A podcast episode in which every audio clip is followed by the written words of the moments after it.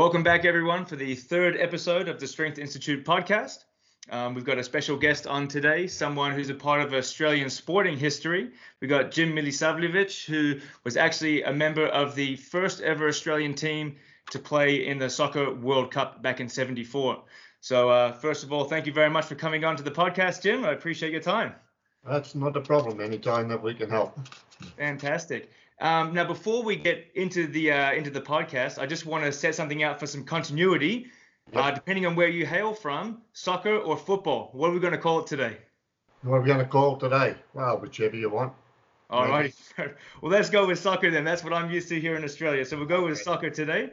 Not a problem. Um, yeah. So uh, first of all, how did you uh, get started into soccer? Was it sort of a big sport based in your community, or did it just spark an interest with you personally, or how did you get into it?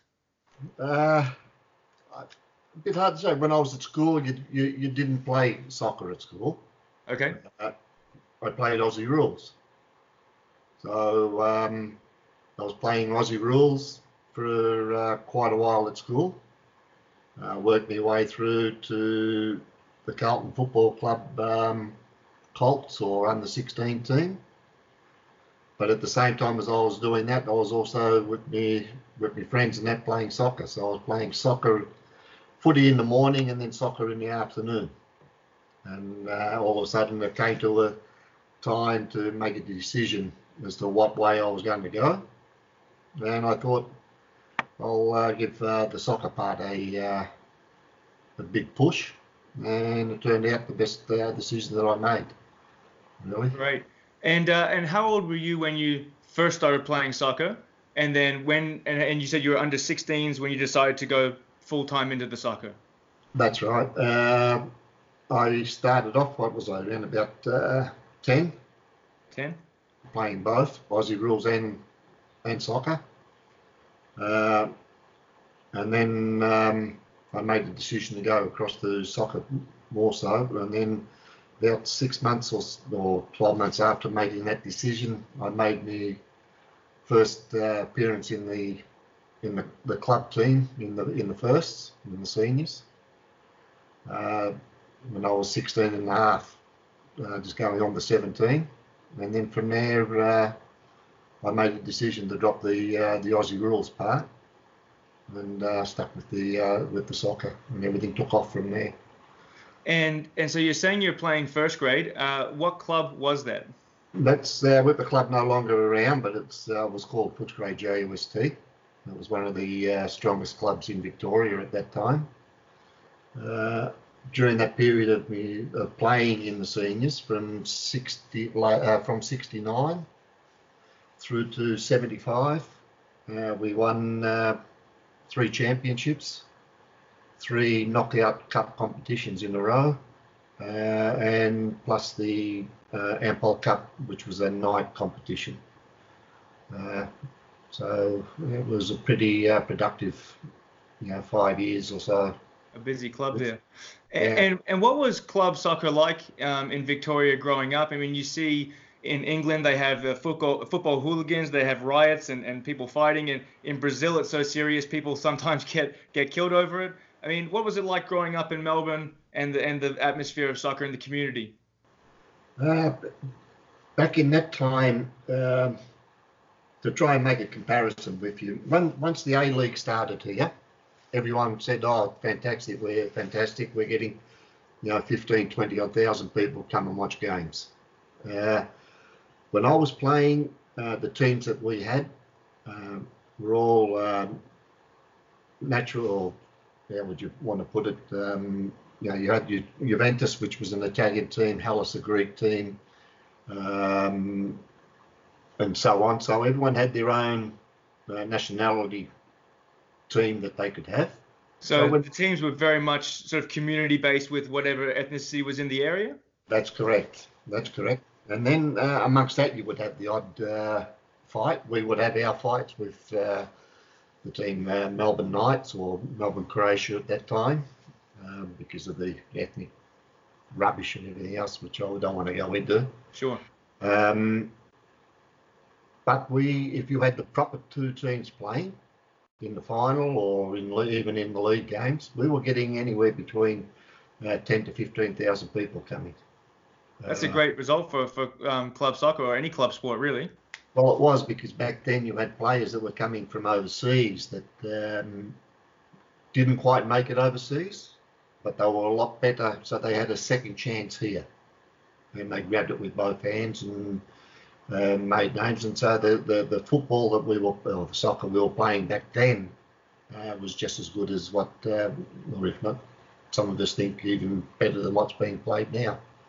You know, we were playing the, the you know, balls down. We weren't knocking long balls in the air and you know just having a bash type of thing. It was uh, all um, controlled games. Technical soccer. Yeah, just knocking the ball about and that. So the, the, the spectators that came were all uh, immigrants that came over and they found the teams from the countries that they came to. They had teams here, they supported. So that's what gave us that you know, uh, majority of the, the support of being up to around the 10, 15,000 at certain games. And that's uh, it was um, a good outcome. And then after that, the game, uh, after 75, the game seemed to drop a little bit and it got lost, if you want to put it that way.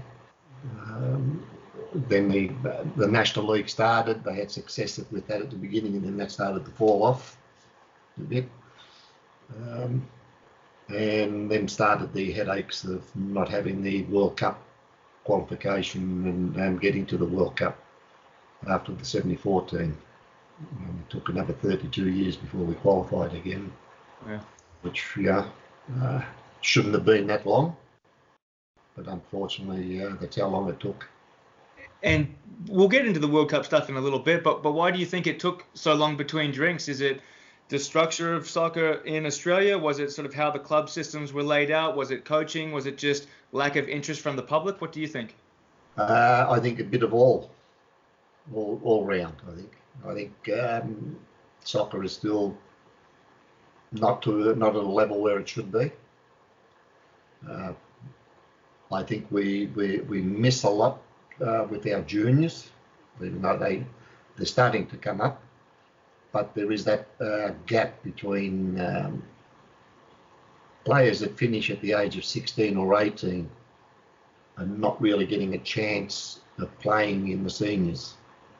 Uh, whether or not um, we go back to the old thing of coaches covering their backside in a way, uh, because if the results are not there, you know, they're shown the door type of thing. So they stick with maybe they're sticking with some of the older players too much. I think we need to really give our juniors a, a go. We have quite a few juniors, even back um, early 80s, and that we had juniors playing overseas, and that we've got them out at the even now we've got them overseas. I don't think there's enough um, international games for them. I think um, now with the way the A League is being played at the moment, I think um, to me it, it's dropped off the standard to a certain extent. We've only now basically, even though it's a 10, 10 team uh, league, which to me is too small, I think we should have uh, at least 14 in there.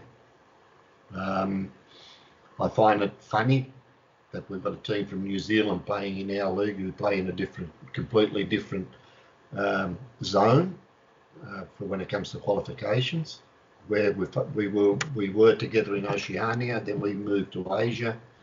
New Zealand stayed in Oceania, but they're playing uh, in the L league here, which I don't think is uh, really right. Um, yeah, I, I just think it needs really uh, a good shake-up needs to be done. Okay, I can I can definitely see some comparisons drawn between rugby and and uh, soccer. Then in that case, uh, about 20 years experience through the club rugby system, and, and pathways are hard because you get you see a big drop off between school and club and Colts, and then you yeah. see again a big drop off between Colts and, and first grade or grade rugby, and now especially with losing um, the Western Force a couple of years ago, you just lose that pathway. If any of the boys want to make it, they have to fly over east. And, and even though there's teams over there in soccer, I can see that that finding that sweet spot as a pathway between school and club and first grade um, into a national team is really important structure you need to have down, and it takes time to build that. So um, that's interesting that, that, that crosses multiple sports there. Um, okay. I think you'll find that with, with, most sports and juniors, um, but especially with so- soccer is uh, being held back maybe because of its uh, reputation or people just don't like it um, as it is. Makes it hard. But when you look at the junior um, registrations and apparently everything is uh, skyrocketing and, and, that, but we definitely lose. Uh, we're losing um, uh, quality juniors uh, when they should be stepping up in the senior teams.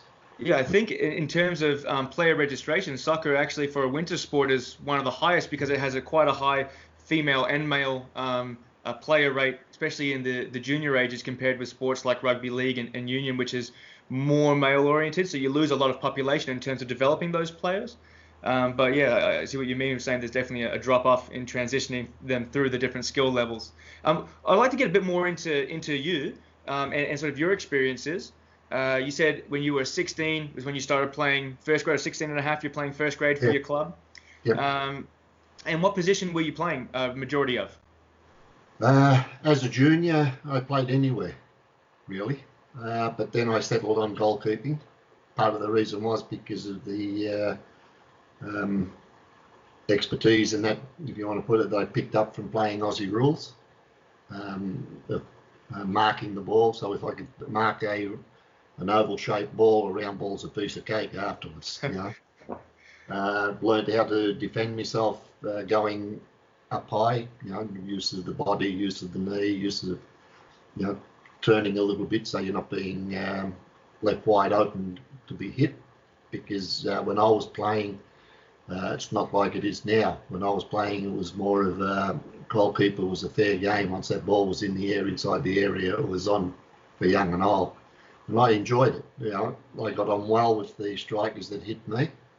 They hit me and I hit them back but that's where it stayed on the park. And once we went off, you know, we were the first ones having a drink under in the sheds and that, you know. So and that's the way it should be. Well, that's it. You know, you're out there playing, and what happens out on the field, you leave it on the field. You know? oh, 100% agree. Actually, the thumbnail for this podcast is a picture of you uh, diving just completely uh, parallel with the ground, making a good save. So you'll see that uh when the podcast gets uploaded. Yeah, well, back in that time, uh, there wasn't too many uh, photographers around, and uh, you know, movie, um, someone taking movies and, and that. So we didn't get all that much publicity. We hit the headlines once we, um, when we qualified for the World Cup, but took off. And for that six week period, soccer was number one. Uh, once that was over, it went back to the normal uh, situation of about page eight uh, from the back, you know, tucked away just before the obituaries in that, I think it was.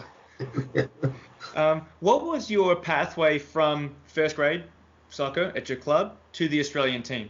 Is it uh, tryouts? Do you have scouts that are watching the games? How did you how did you progress through to the uh, national team? Well, I started to um, during that period that I mentioned, uh, from '69 uh, through to '75. Uh, I was starting to reach uh, a good enough form to attract a bit of interest from the um, selectors of the state team and of the national team. Uh, the coach who put me in to be a goalkeeper uh, just so happened to be Rale Rasic, who was coach of the Australian team. Uh, he was one who gave me the opportunity to, to go into goals and to um, uh, progress from there.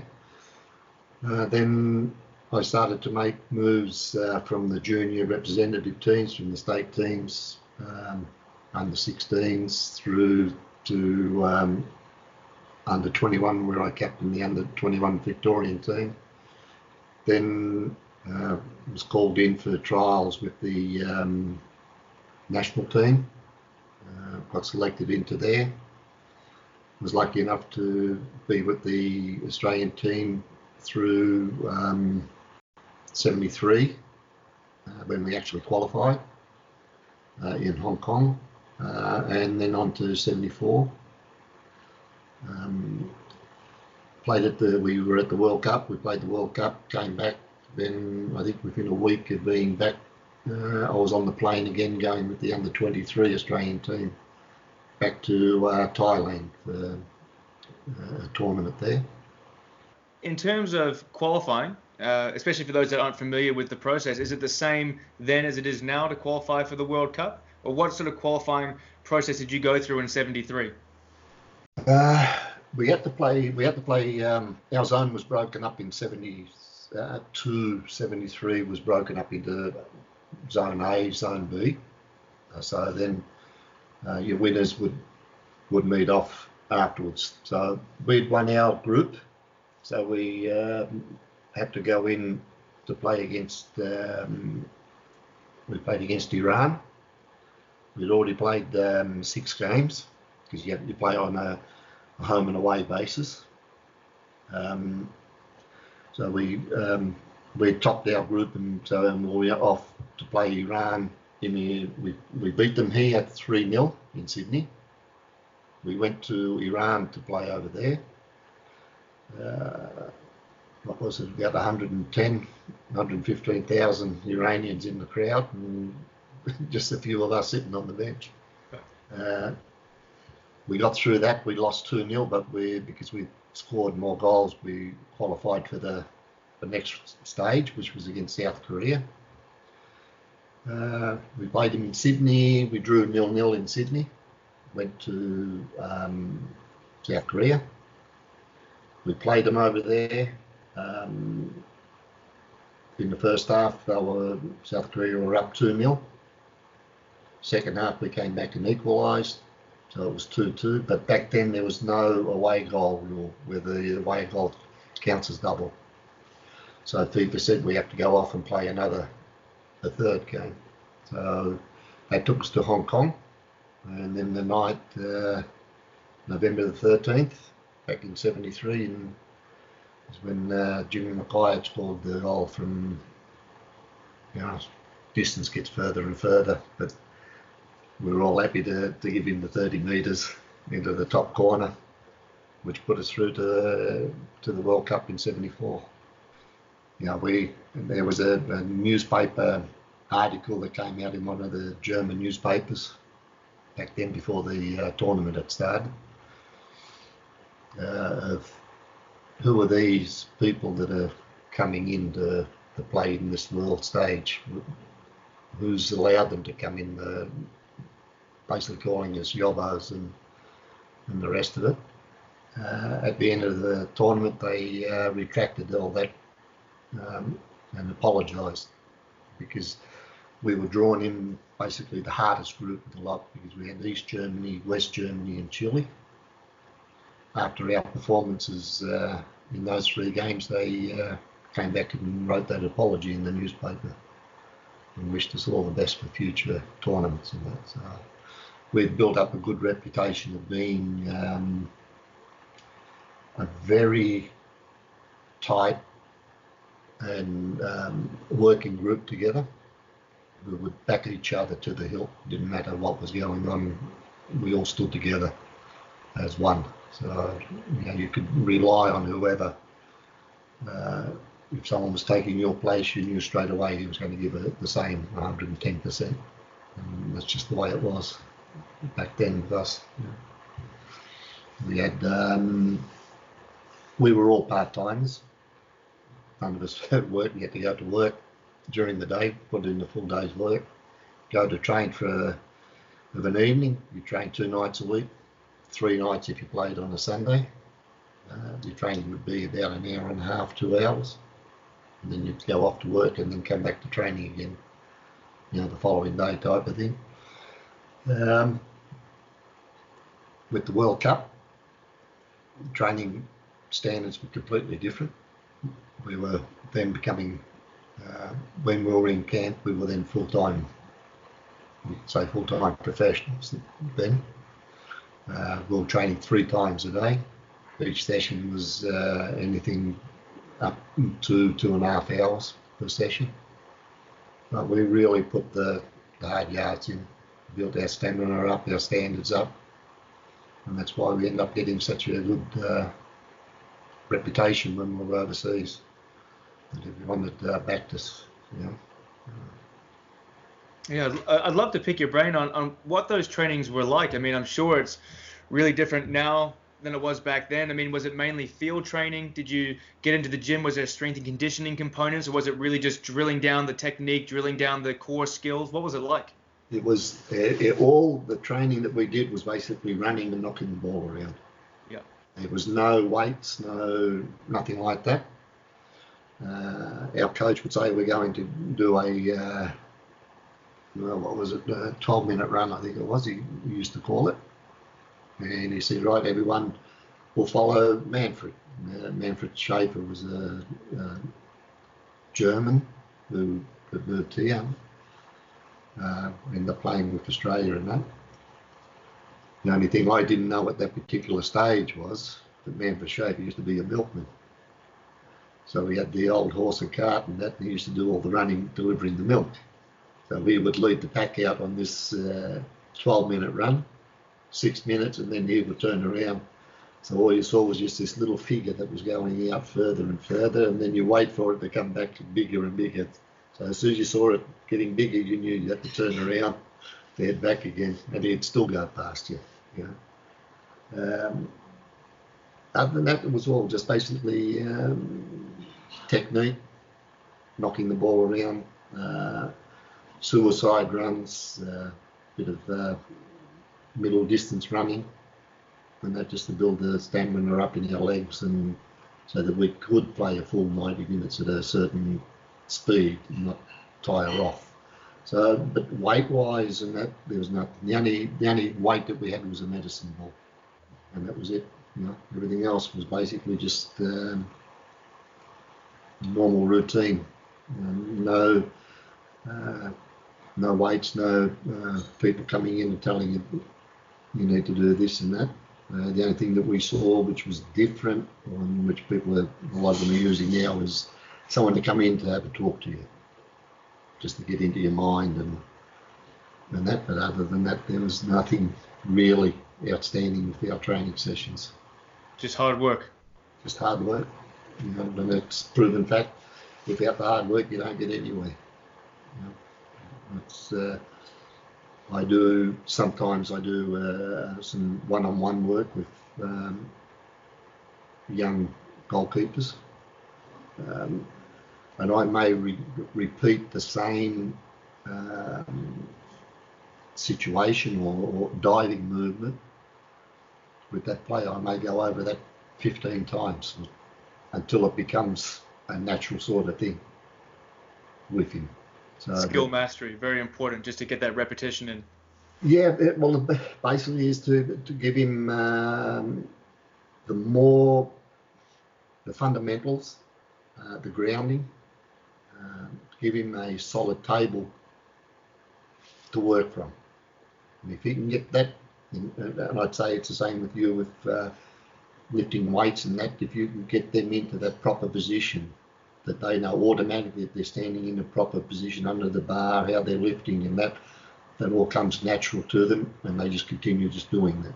It's just continuous repetition of that work until it's just second nature. They don't even think about it anymore. They automatically do it. And this is what I've got to do, and that's what I do with um, young goalkeepers. I try and teach them that, give them the, the proper foundations of how they're going to get further ahead. And then after that, it's up to them. It's hard work. You know, and it, it might be just a little centimetre, two centimetres there, or you know, whether you've got your arms too, the hands too far back, or they're too far, or they're not, you know, where they, they should be. Once they get into those proper positions, you know, anything can happen. You know, so that's, I think it's basically the same as what would happen, you know, if you in your field, you'd be passing on. Yes. Yeah, small small things make a big difference in the long run, and that and, and effort over time is hugely important. Mm, yeah. yeah. well, that's that, I think I think that's basically any in any sport or any maybe not even uh, I wouldn't say just sport. I'd say uh, in life in general. All of that helps. You can go through uh, situations where you need to fall back onto that uh, mental strength that you've got between, if you've got that between your ears, that mental strength, you can pretty well overcome anything that comes your way, be it good or bad. You know, you either improve on what you've already got, or you can overcome something that's bad and put yourself into a lot better position. And I think that and it doesn't matter whether that's uh, in sport or in life in general.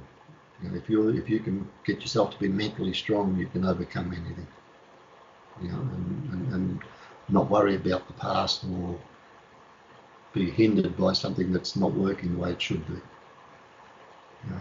No, I think that's great advice. Um, if we then proceed through um, after the World Cup finished, you all came back. You, you did some more tournaments under 23s, I think you said. Um, what about injuries? You had some injuries after the World Cup? Yes. Uh, I broke my wrist. Um, so I was sitting on the bench for a while. this is back here in club games.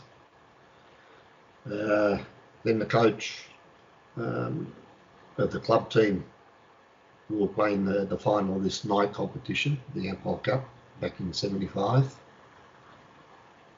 Uh, when he asked me if I was okay, I said, yeah, I'm okay. He said, well, I'll put you on the bench in case I need you and that. I said, yeah, that's, that's fine, not a problem. Uh, the game gets underway. We've gone the first half nil-nil. We've gone second half nil-nil. And the uh, extra time starts because we've got to go through extra time and penalties to decide the, the winner. So we've started off the second, uh, we started off the um, extra time and he's asked me to start to warm up. So I'm thinking to myself, why am I warming up? Maybe he wants me to be in goal for the penalties. Uh, so I warmed myself up and he said, right, take the shirt off. So I've taken it. He's taken another shirt off someone else. And he said, now you're going to go on. I want you to do what you do with training. And I was out on the park for about five minutes and scored a goal. Put us 1 0 up, and that's how it stayed. So we won the final 1 0. Uh, what most people didn't know as a junior, I'd played as a, as a striker and also as a defender. So I and at training I used to do the same the same thing and the coach knew this. So I did my I would go earlier to do the goalkeeper training or stay later. But I would do I would do my training as a player as well. So and I had a bit of speed anything you know on the first five to ten meters no one would be able to catch me. And that's what came into a, into this when I scored the goal. So uh, after that, uh, I re retired, uh, took up refereeing, became a qualified referee, uh, refereed for uh, a couple of years, and then they brought in the age limit on referees. So uh, that stopped me because I couldn't progress any further. I wasn't allowed to referee at a higher level.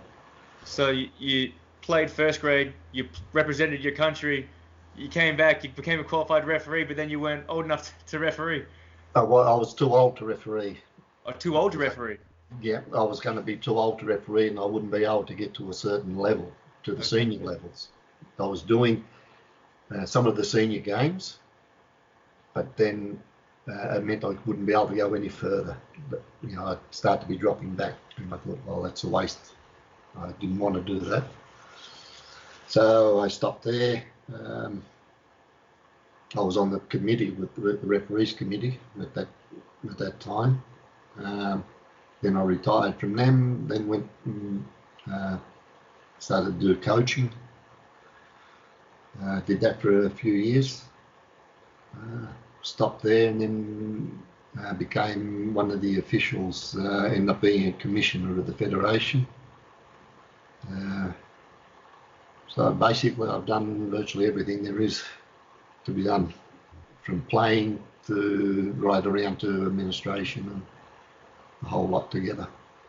Was, uh, if you had to pick uh, one thing in your career, uh, what's the biggest highlight to you? Is it scoring last minute goals? Is it doing the green and gold for your country? What's the what's the number one highlight in your playing career? Well, you know, I think uh, it'd have to be being part of the first team that ever made the World Cup. Yeah. Yeah, because we um, we were part timers. Um, a lot uh, of us lost our jobs over it. Um, but it was the honour of wearing the, uh, the, green and gold and being at the World Cup, even though we were there. We, I, I do not think we knew exactly what we had achieved. Um, and I, you know, even today, I think we still we still think about it at times. You know, and then uh, what annoyed us was that we got fed up with um, the wait of 32 years for another team to join us. You know, we were just getting sick and tired of being told we're the only team. We didn't want that.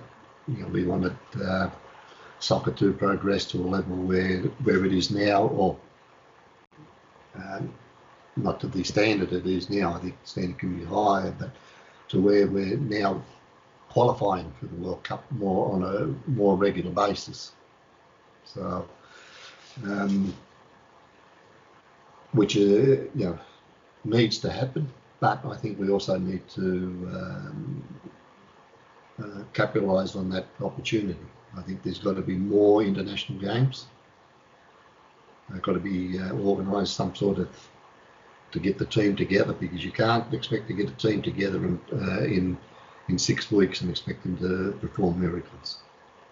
Yeah, it's just not going to happen. It's just not going to happen. We've got players overseas, but they're not playing together.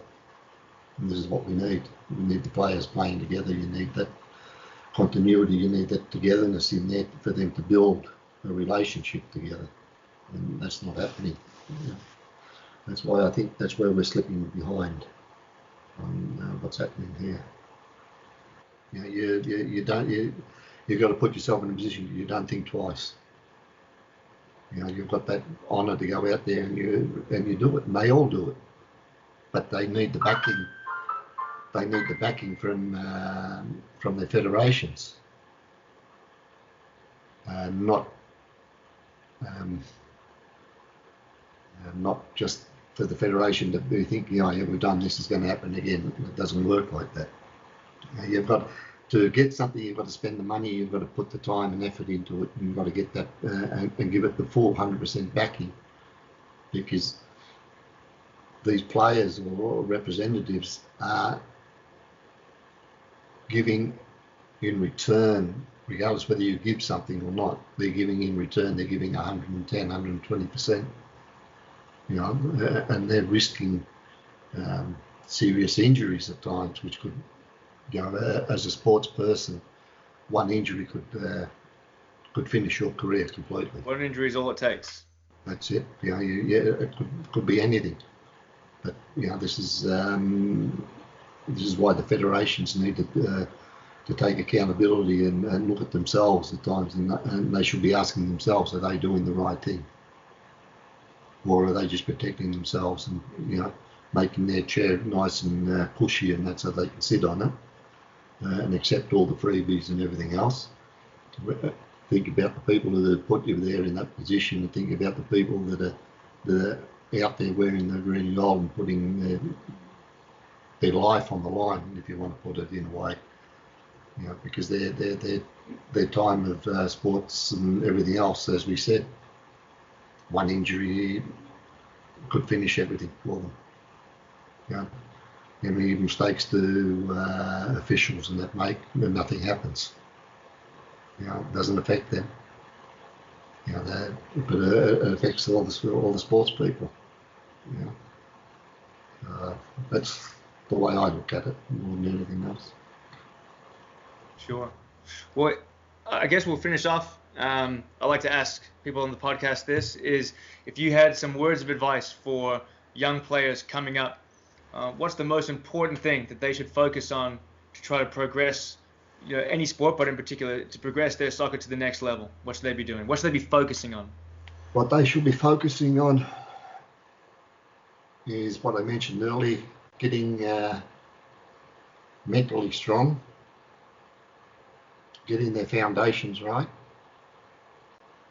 preparing themselves, and knowing at the very end that they gave 100%, 110, 120%, that they don't have to think twice about that. Uh, if they do that, the door is open to them. You know, uh, uh, that's about all I can say really is that you know they've just got to put that work in and really really push it as hard as they can and never be um, never feel let down or, or, or betrayed or that uh, the work that you put in will be recognized the work that you do has got to be more than what the person next to you is doing for you to, to be in front so you, the only reason that someone else maybe has got the, the, the gig before you is because they put more effort in. So you've got to put more.